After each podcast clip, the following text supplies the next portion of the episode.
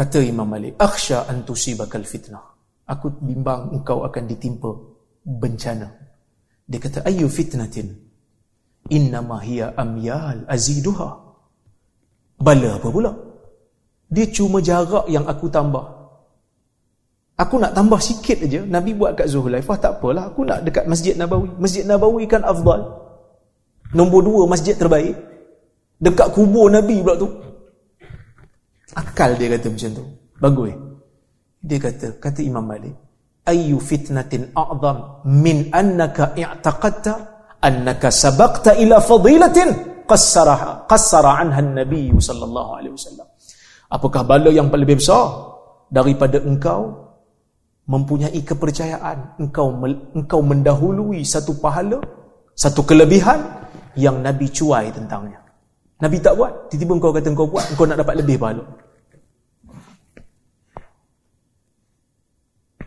Ini bahaya. Sebab itu dalam Sunan Kubra Al-Imam Baihaqi membawa satu athar daripada Sa'id bin Musayyib. Sa'id bin Musayyib masuk dalam masjid selepas waktu fajar. Dah azan subuh dia masuk masjid. Dia tengok Sa'id bin Musayyib ni menantu Abu Hurairah lah. Bagi siapa yang tak kenal dia seorang ulama hadis besar, tabi'in tabi'in yang menjadi pakar rujuk. Pakar hadis pakar fiqh. Jadi dia masuk dalam masjid dia tengok ada seorang salat qabliyah subuh lebih daripada dua rakaat. Qabliyah subuh berapa rakaat? Dua. Dia salat lebih daripada dua rakaat. Lepas salat qabliyah dia salat. Maksudnya dia uh, dia, dia banyakkan bukan dua rakaat jadi banyakkan sujud dan rukuk dalam salat Lepas habis salat Abu Sa'id ni tegur lah uh, Sorry, Sa'id bin Musayyib ni tegur lah Dia tegur lah, dia kata Takkan Allah Ta'ala nak azab aku kerana aku salat? So dia tak dapat bayang Macam mana Allah Ta'ala nak azab aku sebab salat. Sebab Nabi kata Bida'ah kan sesat. Ha. Takkan solat sesat? Kata Sa'id bin Musayyib Allah akan mengazab kamu ala khilafis sunnah Bukan kerana kamu salat, tapi kerana kamu menyalahi sunnah. Sunnah hanya tunjuk qabliyah subuh dua rakaat. Sebab tu jangan hanya berpada benda baik apa salahnya. Kerana kalau bab tu kita masukkan dan jadikan hujah, tak ada bid'ah dalalah dalam agama ni. Semua akan jadi bid'ah hasanah belaka. Jadi apa yang dimaksudkan dengan bercanggah dengan agama ni? Yang dimaksudkan dengan bercanggah dengan agama ni, kita kena melihat daripada dua aspek. Eh lama ni saya urai ni. Amalan Melayu belum masuk lagi. Tapi saya kena bagi faham yang ni dulu. Tak boleh kau eh? Kata kerja pun bahasa Melayu nanti boleh baca sendirilah eh. Ataupun nanti pengurusi uh, panel kedua pun tak datang lagi kan. Saya ambil masa dia kan.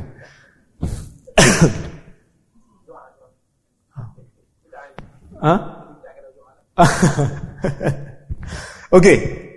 Uh, dia nak tahu bercanggah tak bercanggah dalam agama ni, bab bidah ni. Pertama saya sebut tadi, jangan dok ingat nampak macam maksiat, tu tak boleh jadi ukur. Tak boleh jadi kayu ukur. Dia mesti tengok daripada dua aspek utama. Yang pertama, qiyamul muqtadi ba'da asrin Nabi sallallahu alaihi wasallam. Yang kedua, wujudul mani' fi ahdin nabi sallallahu alaihi wasallam. Ni dua benda. Yang disebut oleh Ibn Hajar Haytami pertama dia kata nak tahu benda tu bidah ke tidak? Tengok. Zaman nabi ada ke tidak? Al muqtadi maksud muqtadi dalam bahasa Melayu? Ha? Ada tak sesuatu yang memerlukan kita buat benda tu di zaman nabi? Kalau tak ada zaman kita baru ada ha, then kita boleh keluarkan sikit daripada bid'ah. Tengok pula yang kedua. Ada tak halangan di zaman Nabi ataupun tak ada untuk kata Nabi tak buat tu? Saya bagi contoh. Nak bagi mudah faham. Zaman Nabi dah ada ke belum solat hari raya? Oh, dah mula confused. Takut nak jawab. Adalah kan? Solat raya tu adalah zaman Nabi. Sebab tu kita solat raya hari ni Sebab tu yang kuat kempen bid'ah pun solat raya dia pergi. Sebab memang bukan bid'ah pun solat raya tu sunnah. Memang sunnah. Ada tak keperluan nak himpunkan orang solat raya? Kerana solat raya memang berjemaah kan? Ada keperluan. So ada tak sesuatu yang memerlukan untuk menghimpunkan manusia di zaman tu? Ada. Tapi Nabi azan tak solat raya?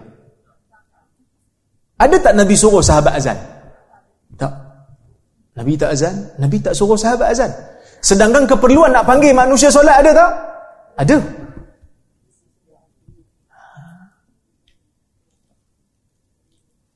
So keperluan tu ada. Kalau keperluan ada, okey, Nabi tak buat. Nabi tak buat. Bila Nabi tak buat, ada tak halangan untuk Nabi buat? So kita cek, ada halangan tak? Tak ada halangan. Patut Nabi boleh buat. Patut Nabi boleh suruh Bilal azan. Hazal je Bilal bagi ramai sikit datang. Nabi tak suruh. Maksudnya meninggalkan azan untuk salat hari raya sunnah. Siapa-siapa pergi azan untuk salat raya bid'ah. Jangan takut. Kerana orang yang benci bab bid'ah masuk bab takbir apa ni apa hari raya dia tak azan. Dia cuma seru apa? As-salatu jami'ah. Kerana Nabi tak azan. Begitu juga solat terawih. Ada siapa pergi azan? Tak ada azan. Jadi amalan Melayu dalam bab ni betul. Sunnah. Sekiranya kita bukan lawan semua. Yang mana yang bagus, kita bagi tahu kan. Ini bagus, ini sunnah buat. No problem. Ha. Okey. Ada benda yang tak ada keperluan zaman Nabi. Kemudian ada keperluan zaman kemudian. Ada keperluan zaman kemudian. Dan tidak ada halangan eh, dan dan eh, zaman Nabi apa ni tidak ada halangan pun. Masa itu kita boleh buat. Contoh macam kumpul Quran tadi lah. Ada keperluan. Tapi nak, Nabi nak buat ada halangan. Kerana Quran masih belum selesai turun. So kita boleh buat bila halangan tu dah tak ada. Bila keperluan ada. So bila ada keperluan, tidak ada halangan di zaman kita, kita boleh buat dan ia tidak dipanggil bid'ah. Okey. Clear? Clear. Itu yang dimaksudkan dengan percanggahan tu. Bukan percanggahan tu nampak macam maksiat lah. Baik. Zaman Nabi, kadang-kadang terdapat keperluan. Contohnya macam Nabi solat terawih. Berjemaah untuk tiga hari. Hari keempat Nabi berhenti. Sebab ramai orang datang Nabi berhenti. Nabi tak buat. Nabi tak keluar. Kenapa Nabi tak buat? Assalamualaikum Prof. Kerana Nabi takut jadi wajib.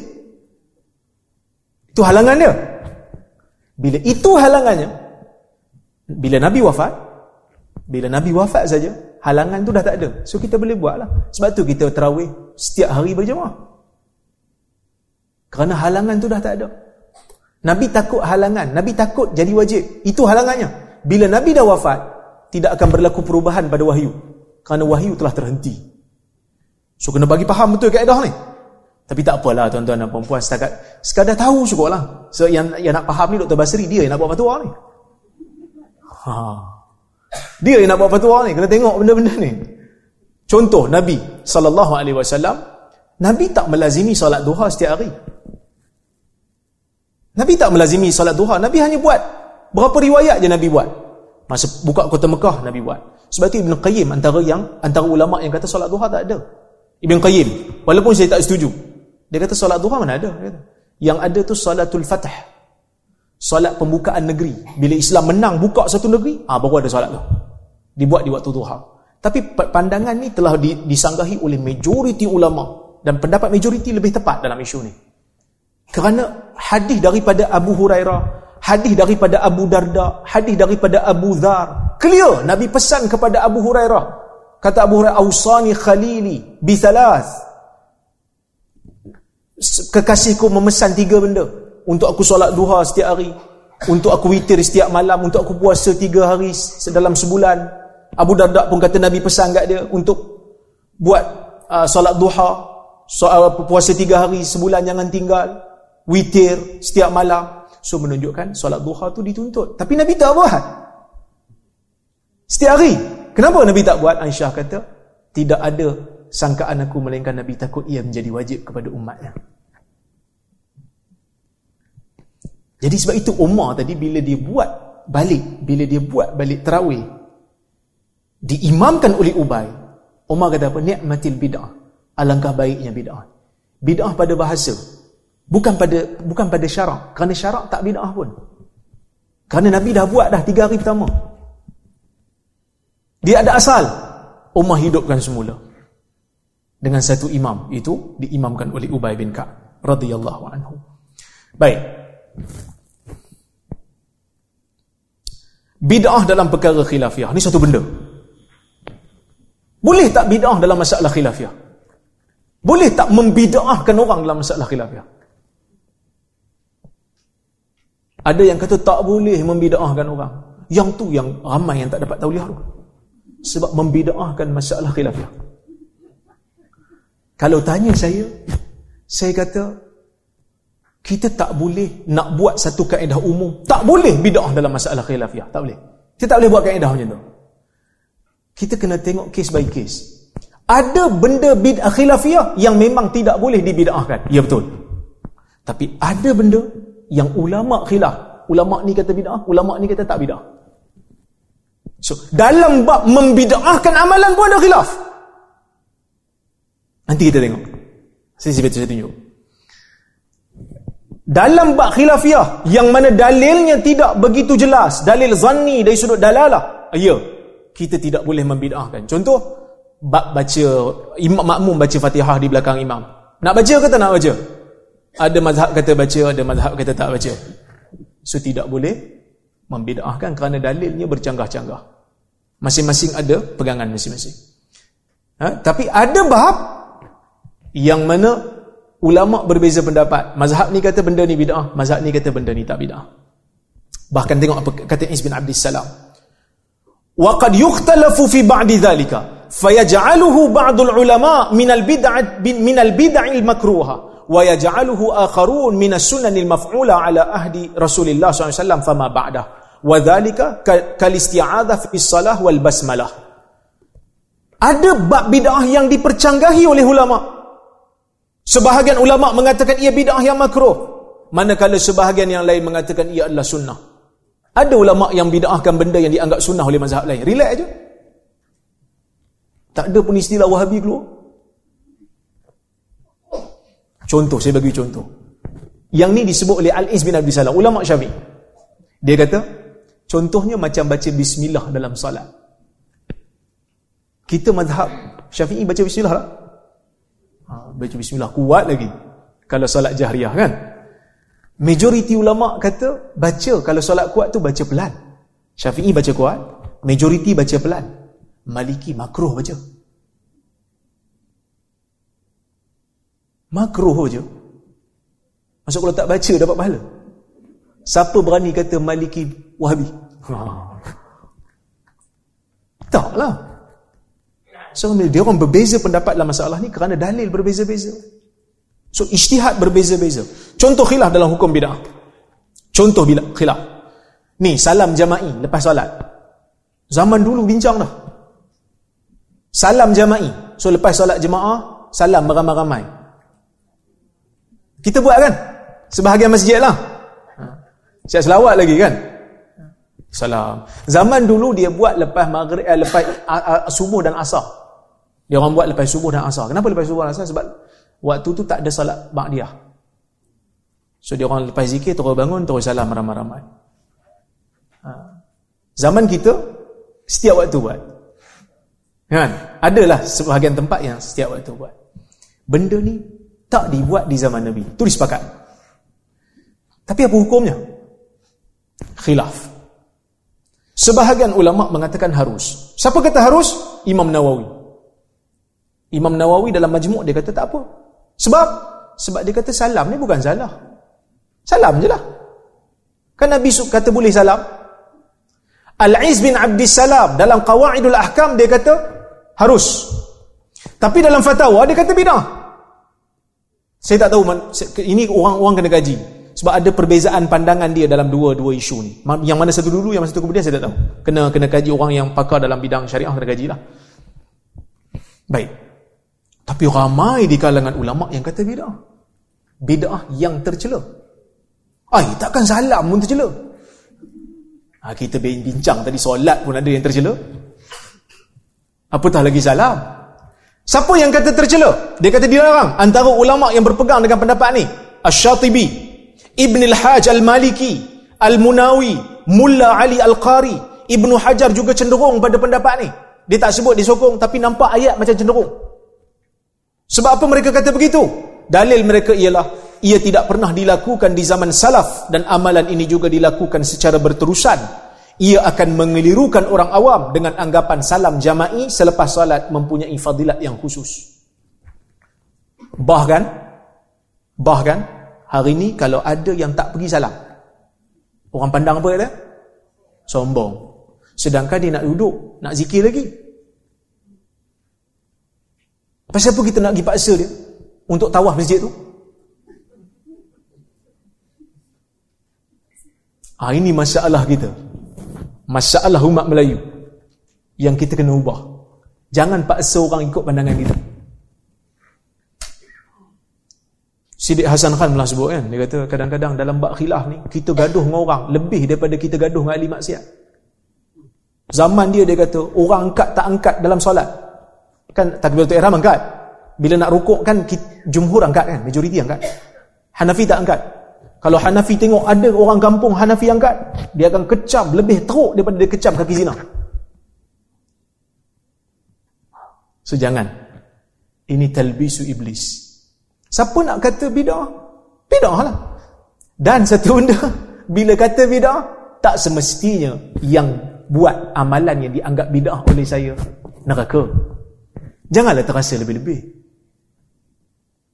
Kita nampak orang apa ni buat benda tak elok buat benda haram. Kita pun tegur orang minum arak.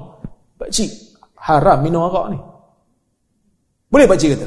Oh hang ingat aku ahli neraka lah. Tak lah pak cik mungkin lah ahli syurga tapi arak ni haram lah. Habis tu hang ahli syurga lah ni. Tak lah juga. Saya banyak lah juga dosa tapi benda yang pak cik buat ni haram. So tolong fokus. Benda haram dengan pak cik beza pak cik buat benda haram tapi banyak lagi benda benda baik yang pak cik buat yang mungkin akan menyelamatkan pak cik. Tapi yang tu haram. Tugas saya tegur yang tu. Pak cik nampak saya buat benda tak elok, pak cik tegur saya. Dan saya tak boleh kata, habis tu pak cik ahli syurga lah. Tak boleh juga. Kerana hukum amal dengan hukum orang beza. Baik. So kesimpulannya khilaf dalam hukum bid'ah berlaku sejak zaman silam. Justru tidak wajar untuk mana-mana badan agama melarang atau menghukum sesat bagi pihak yang menghukum suatu perkara sebagai bid'ah jika memang ada ulama silam yang menghukum bid'ah bagi amalan tersebut. Menghukum bid'ah, amalan tidak semestinya menghukum pelakunya sebagai ahli neraka. Baik. Faktor penyebaran amalan bukan sunnah dalam dalam masyarakat Melayu. Pertama berpegang dengan hadis yang terlalu dhaif. Ar-Ramli mengatakan, "Lam yasih fi syahri Rajab salatun makhsusah takhtassu bihi wal ahadithul marwiyah fi fadli salatir raghaib fi awal jumu'atin min syahri rajab kadhibun kadhibun batil wa hadhihi salah bid'ah inda jumhuril ulama so ni di antara benda yang menyebabkan berlakunya penyebaran amalan bukan sunnah. Amalan bid'ah dalam masyarakat. Berpegang dengan hadis yang terlalu dhaif sebab tu Ar-Ramli mengatakan bukan bapak saya lah. Saya kata ini menukil daripada bapak sendiri. Tak bukan ayah saya yang tulis ni Ar-Ramli, ulama mazhab Syafi'i. Dia kata tidak ada hadis yang sahih dalam kelebihan, tidak ada salat khusus yang sahih untuk bulan Rejab, tak ada. Hadis-hadis yang diriwayatkan yang bercerita tentang kelebihan salat raghaib pada Jumaat pertama dalam bulan Rejab, semuanya adalah dusta dan batil. Dan salat ini bid'ah di sisi majoriti ulama. Imam Nawawi pun sebut bid'ah. Majoriti sebut bid'ah. Cuma Ibn Salah kata tak bid'ah. Tapi pendapat Ibn Salah tidak di, diterima. Okey. Yang kedua, berpada dengan dalil umum untuk beramal dengan ibadat berbentuk khusus. Dalam nota saya itu ada perkataan yang tertinggal. Dalil saya tak letak umum. Muka surat 14 yang ada pada tuan-tuan dan puan tu. Ha? Bukan bukan dalam dalam bukan dalam tajuk di bawah dalam misi. Ha? Saya yang tulis kata kerja tu. Jadi saya tahu lebih. ada perkataan yang tertinggal. Jadi minta tambah. Berpada dengan dalil saja kan? Berpada dengan dalil umum. So tambah perkataan umum. Baik. Apa maksud berpada dengan dalil umum? Orang kita kadang-kadang dia hanya berpada dengan dalil umum untuk mengkhususkan amalan yang berbentuk khusus dan berterusan. Yang ni problem. Saya bagi contoh. Allah Subhanahu wa taala menyuruh kita salat. Tapi boleh tak kita salat berapa rakaat pun yang kita suka? Tak boleh. Kita mesti ikut disiplin dia. Jadi dalil umum tak boleh kata, "Ah saya tak apa, saya buat solat Rabu." Apa masalah? Solat Rabu saya buat macam solat Jumaat, empat kali khutbah, power lagi. Sebab saya tengok solat Jumaat pun ramai yang tidur ni. Contoh. Orang kata ini Nabi tak buat. Memang Nabi tak buat tapi Nabi ada larang tak? Nabi larang tak? Nabi ada larang tak? Bila pula Nabi tak larang? Kan Nabi larang bid'ah? Eh, 10 minit? Eh, ni lupa diri ni, lupa diri. Okey, sebab tu kita kena tahu. Syatibi mengatakan, Asalnya apabila sesuatu amalan pada keseluruhannya disyariatkan, tidak semestinya ia disyariatkan secara detail. Berdiri itu dituntut dalam solat. Tetapi orang yang berdiri dengan niat ibadat di tengah-tengah panah kerana nazar, berdiri tengah-tengah panah itu tak disuruh oleh syarak. Walaupun berdiri dalam solat, dituntut bagi orang sehat. Kan kita solat kan kena berdiri? Siapa yang mampu berdiri tak tak berdiri waktu solat fardu, tak sah solat. Tapi dia kata saya ni oleh kerana solat berdiri, berdiri dalam solat dituntut saya nazar lah berdiri tengah-tengah panah. Berdiri tengah panah tak ada tak ada dalil yang kata ibadat. Okey, baik. Semangat ingin, ingin ibadat, semangat terlebih. Ha? Ini yang disebut oleh Ibn Mas'ud, kam min muridil khair la yusibah. Berapa ramai orang nak kebaikan tapi tak dapat kerana terlalu semangat tapi jahil melampau dalam menggunakan akal. Kadang-kadang kita melampau dalam guna akal. Dalam Islam ni ada bab yang dipanggil sebagai bab ibadat mahdah, ibadat semata-mata ibadat, tak difahami kenapa. Kenapa solat zuhur dua eh, empat? Kenapa solat subuh dua? Kenapa solat isyak empat? Kenapa solat maghrib tiga? Kenapa bila ambil uduk dua kali, kentut sekali, batal? Semua sekali. Patutnya ambil uduk dua kali, kentut sekali, ada lagi satu lah. Ini bukan main playstation. Bila mati satu tinggal satu nyawa. No. Kentut sekali, berapa kali ambil uduk pun batal semua. Dan kenapa bila kentut batal uduk yang dibasuh muka, sedangkan yang kentut itu anggota yang lain? Kan yang kentut tu anggota lain. Jadi muka tak puas hati. Pasal aku yang kena, bukan aku yang buat onar ni. So, ini semua melangkaui batasan pemikiran akal manusia yang waras. Okey.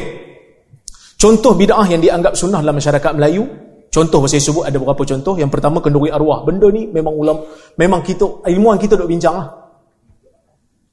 Ada yang buat tiga hari, ada yang buat apa? Tujuh hari, hari ke empat puluh, hari ke seratus. Dan dianggap benda ni sebagai satu tuntutan. So, seolah-olah macam ada dalil khusus yang suruh buat tiga hari berturut. Tujuh hari, hari ke empat puluh, hari seratus. Sebenarnya, tidak ada. Kerana yang sunnah dalam masalah ni jiran yang bagi makan kepada keluarga si mati. Sebab itu golongan salah kata ma ahdatha qaumun atau ma btada'a qaumun bid'atan fayara'a bid'atan illa adha'u mithlaha minas sunnah. Tidak ada satu kaum yang mencipta satu bid'ah dan mengamalkannya melainkan mereka akan tinggal amalan yang seumpamanya daripada sunnah. Kita duk buat benda ni dan kita duk ingat macam benda ni dituntut dalam agama dengan bentuk yang khusus sebegini. Sedangkan kita lupa, sunnah yang Nabi suruh, isna'u li ali Ja'far ta'ama. buat makan kepada keluarga Ja'far. Ja'far meninggal dunia, buat makan pada dia orang Madinah. Jadi hari ini kita tak buat benda ni kerana kita duk buat yang sebaliknya. Ahli keluarga si mati pula pergi buat makan. Terbalik. Sunnah itu terbalik. Maka sebab itu ulama tidak membenarkan perhimpunan di rumah si mati semata-mata kerana kematian dan buat makan. Bahkan mazhab uh, Hanafi clear menyebut dia kata kenduri ini waktu suka bukan waktu bukan waktu duka Okey. So kita kena ubahlah. Lepas ni kalau ada kematian dekat kejiranan kita, kita bagi makan pada keluarga dia. Okey. Satu lagi ucapan takziah. Ucapan takziah ni memang sunnah. Tapi macam mana orang Melayu ucap takziah? Ha? Like aja, lagi teruk kan. Macam mana orang Melayu ucap takziah? Al-Fatihah. Satu. Yang kedua, takziah kepada keluarga si mati. Ucapan takziah tu bukan dengan menyebut lafaz takziah. Nawawi mengatakan, makna takziah arahan ataupun cadangan untuk sabar dan tabah menanggung bebanan ataupun menanggung musibah dan ajak dia untuk fikir pahala yang banyak ketika mana dia sabar menanggung musibah. Itu ucapan takziah. Semenjak orang Melayu tahu perkataan takziah, dia guna perkataan takziah tu. Takziah eh, takziah. Itu bukan takziah. Dulu takziah. Kita datang rumah orang yang kena musibah, meninggal dunia, kita pun kata, sabar eh, nak buat macam mana? Ah, tu takziah. Sabar eh. Moga Allah ampunkan si mati. Allah Ta'ala cucur rahmat pada roh dia. Moga sabar. InsyaAllah akan dapat pahala atas kesabaran. Ah, tu takziah. Bukan dengan ucap lafaz takziah. Takziah kepada awak. Dia pun tak faham. Takziah tu apa? So, kita kena faham.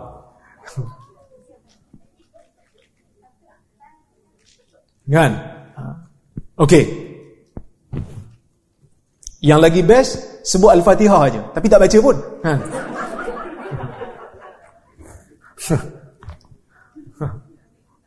Dah lah Tak ada dalil pun khusus bacaan Al-Fatihah tu. Baca pun tak. Tulis perkataan Al-Fatihah je. Itu pun kopi. Kopi yang atas punya komen. Punya pemalah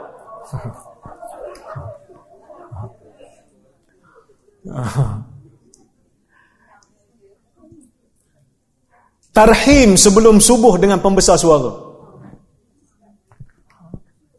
Sama ada sebelum subuh atau sebelum solat fardu pula.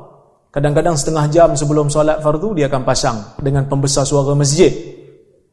Kan? Sama ada bacaan Quran ke zikir-zikir. Ha? Ulama dulu ada bincang benda ni. Ulama dulu ada bincang dan ada dua pendapat. Pendapat pertama mengatakan ia bid'ah yang dilarang. Ha, ini pendapat yang dinukilkan oleh Ibnul Jauzi. Ibnul Jauzi dalam Talbisu Iblis dia mencela benda ni.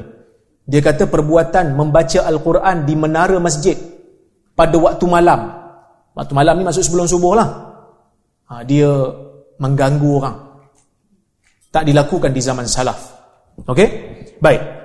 Ibn Al-Hajj Al-Maliki mengatakan bid'ah. Al-Buhuti juga mengatakan bid'ah. Mereka mengatakan zaman Nabi kalau nak kejut orang tidur, so, uh, azan pertama sebelum subuh lepas tu azan subuh cukup pendapat yang kedua ada yang kata diharuskan ini pendapat Ibn Rajab Al-Hambali dan juga Iraqi bahkan Ibn Rajab mengatakan ia dituntut kerana kerja orang bangun saya wallahu ta'ala alam walaupun ada khilaf saya setuju kepada pendapat yang pertama tadi kerana ia lebih kepada menjadikan orang lari daripada agama Ha? Bukan tak ada komplain, ada komplain. Kan? Terlalu kuat pembesar suara, sampai kadang-kadang baby pun diajak bangun subuh. Sedangkan dia baby lagi. So azan sudah memadai. Azan dua kali subuh untuk kejut orang. Itu sunnah. Itu tak ada siapa kata bid'ah. Sunnah. Dua kali azan. Kita buat. Di negeri ni buat. Azan sekali ya subuh kan. Ha? Sunnahnya dua kali. So setakat ni azan dua kali kat Malaysia ni. Perlis dan Penang. So negeri lain kena ikutlah. Ha? Perak. Ah ha, Perak saya dilarang cakap di Perak. Waktu imsak sebelum fajar ia dianggap sebagai satu tuntutan agama. Bahkan kalau 10 minit sebelum tu bila masuk waktu imsak ada makcik-makcik yang tak nak makan dah. Walaupun dia terbangun lewat. Sebenarnya boleh. Memang betul ada hadis Nabi ni dia sahur, dia berhenti sahur sekadar 50 ayat. Tapi bukan bermakna lepas pada tu tak boleh makan. Orang yang terbangun lewat, katalah dia bangun-bangun, lagi 10 minit nak azan subuh, dia boleh untuk bersahur lagi. Kerana Nabi SAW kata, Kulu washrabu hatta yu'addina ibnu ummi maktum. Fa innahu la yu'addinu hatta yattali al-fajr. Ha? makan dan minumlah untuk orang yang bersahur sehingga Ibn Umi Maktum azan kerana dia tidak azan melainkan setelah terbitnya fajar ada hadis yang mana Huzaifah bagi tahu tasahartu ma'a Rasulullah SAW huwa nahar illa anna syams lam tattali. Aku bersahur dengan Nabi. Waktu tu waktu dah dah siang dah. Cuma matahari belum terbit. Maksudnya uh, fajar belum terbit. Itu kata Huzaifah. Maksudnya lewatlah Nabi sahur tu. Semua kebiasaan Nabi sekadar 50 ayat Nabi dah berhenti untuk pergi subuh. Tapi kalau nak makan lagi boleh. Jangan dianggap imsak itu merupakan satu tempoh untuk haram makan lepas pada tu. Qiyam waktu selawat. Tahu qiyam? Siapa biasa marhaban? Ha, dululah kan. Ha, zaman apa? Ha, zaman-zaman selendang ikat tepi ni.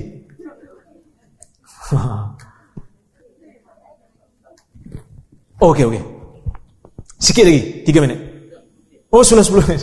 Okey. Tak apa tuan-tuan dan puan last qiyam sebelum waktu selawat memang dibid'ahkan oleh Ibn Hajar Al-Hayatami dan juga Al-Laknawi. Wallahu taala alam. Terima kasih banyak. Uh, saya tak sempat habiskan kerana saya ingat masa banyak kan. Jadi terima kasih banyak. Salah silap saya mohon maaf. Aku qawli hadza wa lakum. Assalamualaikum warahmatullahi wabarakatuh.